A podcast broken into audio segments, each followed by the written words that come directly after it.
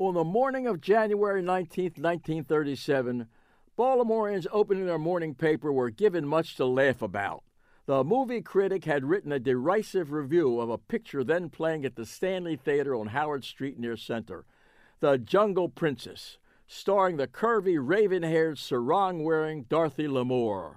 He wrote of her, she gave a laughable performance, begging for public ridicule. As for how Miss Lamour played the role of the Jungle Princess, he wrote, I understand this is her debut, and if that is the case, it should have been postponed indefinitely.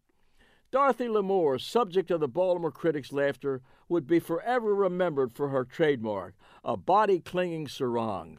She rose from being an elevator operator in New Orleans, then became Miss New Orleans at age 16, and went on to Hollywood to make such pictures as The Road to Bali, The Road to Hong Kong, and The Road to Zanzibar, co starring with superstars Bob Hope and Bing Crosby. But here her life took a storybook turn. In 1944, during World War II, while selling war bonds in San Francisco, she met and married Air Force Lieutenant William Ross Howard III of the Baltimore Howards and a direct descendant of no less than the venerable founding father, John Eager Howard himself. The couple returned to Baltimore and built a house in the Green Spring Valley.